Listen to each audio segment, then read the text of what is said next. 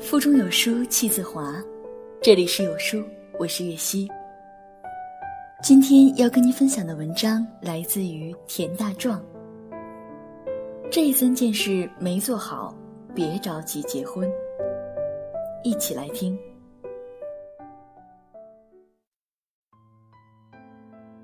遇见爱情已经够难了，维系爱情却更难。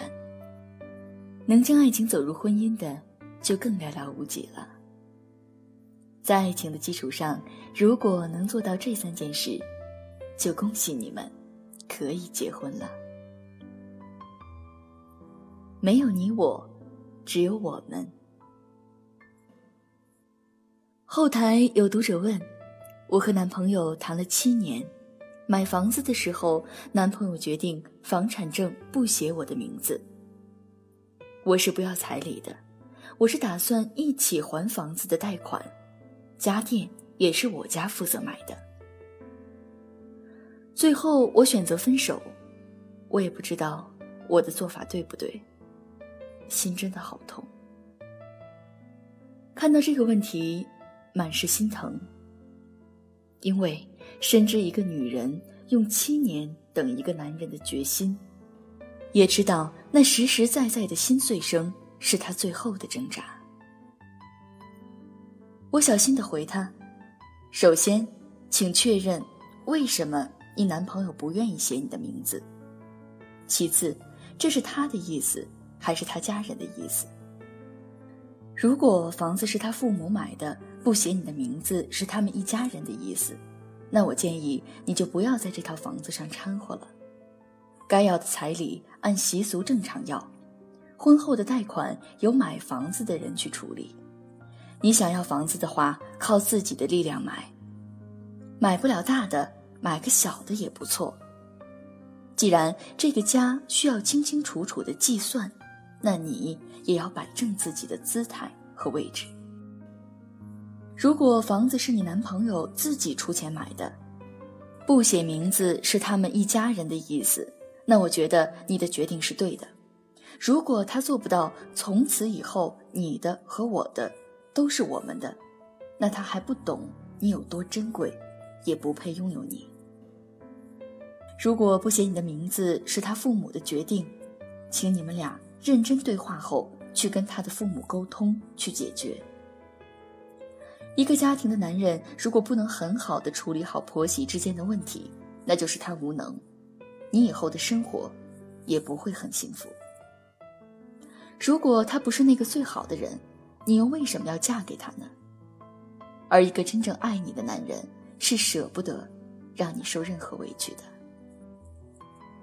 婚姻里面要有解决方案，不是一方一味的妥协，另一方的得寸进尺。没有鱼死网破，只有互相成就。我们总说相爱容易相处难。相处难就难在要用感情来对抗生活中的一地鸡毛。二零零五年，文章和马伊琍首次合作《锦衣卫》，在这部剧的拍摄期间，他们成为了好朋友。二零零六年，两人同时饰演《奋斗》里的重要角色，也是这部剧使两人从朋友变为恋人。这段相差八岁的姐弟恋起初并不为外界看好，直到二零零八年，他们终于修成正果。同年九月，他们有了第一个女儿艾玛。马是马伊琍的马。一直到二零一四年，马伊琍怀二胎期间，文章被曝出轨。二零一四年三月三十一日，文章微博承认并发布道歉声明。称所有的一切都是咎由自取。盘点马伊琍、文章的婚恋史，其中不乏甜蜜。在媒体前，文章总是一副幸福小男人的姿态，称这辈子做过最牛的事就是娶了马伊琍。曾经的好男人人设，在出轨之后，全部变为打脸的利器。网友大呼：“再也不相信爱情了。”试想一下，自己怀孕期间，老公出轨娱乐圈小花，是个女人都咽不下这口气。吃瓜群众们一致看向马伊琍，希望她带着两个女儿远离渣男，而马伊琍却选择了妥协和原谅，在社交网络上回复：“恋爱虽易，婚姻不易，且行且珍惜。”马伊琍的妥协和退让，并不能说是软弱，或者说是不是软弱，是取决于对方给她什么反馈。好在文章并没有让她失望，她用自己的妥协换回了一个更为成熟的父亲、更合格的丈夫、更专业的演员和一个新晋导演。刚刚落下的第三十一届金鸡奖。文章凭借首次执导的电影《路遥知马力》斩获导演处女作奖。当晚，文章情绪激动，几度落泪，感谢了很多人。感谢百花金鸡，感谢剧组，感谢家人，感谢马伊琍。文章应该感谢马伊琍，同样是事件的当事人，姚笛从当初的一线小花，到现在只能接女恩配的戏，并不是每个人。都有资格获得原谅，既然有幸得到，就该珍惜。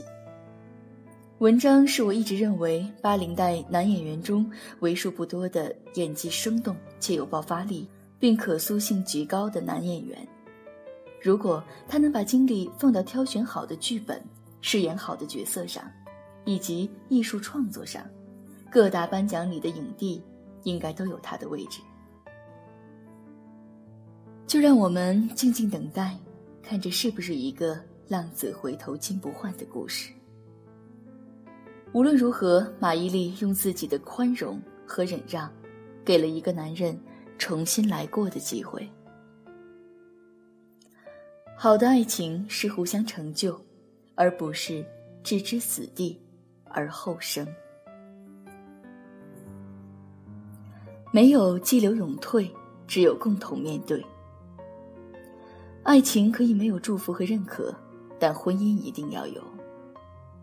如果说爱情是两个人的事，那婚姻就一定是两个家庭的事。上大学时，我们院系有一对情侣，堪称郎才女貌，整个四年随处可见他们腻歪的身影。毕业后开始谈婚论嫁的两个人，但却遭到了男方妈妈的强烈反对。男孩是省会城市的小康之家，而女孩只是小县城里普通家庭出身的孩子。男方妈妈说：“我儿子要出国读书，可不想被这么多穷亲戚绑着。”这段爱情最终没有走到最后，因为男孩的无作为。我们不一起获得认可，以后就再也没有彼此平等的机会了。我宁愿爱而不可得，也不愿如此卑微的爱着。再想想自己的恋情，一路走来虽也有波折，但更多的是庆幸，因为我们始终没有放弃彼此。父母起初也不答应我和男朋友的事情，但他们会坦诚地告诉我，是因为远，而且房子还没有定下来。男孩子的人，我们是认可的。距离远的问题，我跟父母解释说，爱情和婚姻是缘分，是无法人为控制的。距离虽然远，但这只代表我们的原始距离。有些人离得近，但心却那么远。以后每年你们可以过来跟我们住三到六个月，也就不会觉得那么远了。妈妈笑着说：“我才不去。”但我知道。在这一点上，他们已经松口了。再就是房子的问题，男朋友跟父母说，一七年上半年一定会在深圳把房子定下来。我爸妈说，现在多说无益，等定下来再说。过完年，男朋友就积极的开始做筹备，几乎每个周末都在看房对比。整个深圳。各个区域的房子几乎都看完了，中间的辛苦可想而知。终于在一七年上半年付了首付，搞定了房子的事情。父母看到男朋友说到做到，做事干脆不拖沓，也就没有再反对的理由了，开始慢慢的从心里接受他。有了他们的认可，我们才能爱得心安理得。如果在一开始就有情饮水饱，不把感情落到理性的决定中去。而是选择不管不顾的进入婚姻，首先你会伤害最爱你的人。这个世界上只有父母会无条件爱你。为爱背离父母从来不是浪漫，而是一场终究会遗憾的赌博。其次，你的内心不会得到安宁。如果一方付出很大的代价才能使这段感情维持下去。那他会不自觉地认为对方亏欠他的。本来简单的吵架，最后会以“我为了你和我全家人反目，你居然这样对我”而结束。这样怨妇式的沟通方式只会让感情越来越脆弱。最后，如果你爱他，你会不忍心让他背叛父母。你应该做的是尽力获得对方家庭的认可。而不是把所有的问题和压力，都让那个你爱的人去承担。幸福的婚姻是相似的，不幸的婚姻却各有各的不幸。好的爱情、健康的家庭，总离不开两个人，甚至是两个家庭的无私奉献和精心经营。婚姻有风险，进入需谨慎。择一城终老。选一人白首，是我能想到的最浪漫的事了。在这个碎片化的时代，你有多久没有读过一本书了？长按扫描文末二维码，在有书公众号菜单免费领取有书独家引进的外文畅销书四本，附中文讲解。欢迎大家下载有书共读 App 收听领读。我是月溪，我在美丽的石家庄给您送去问候。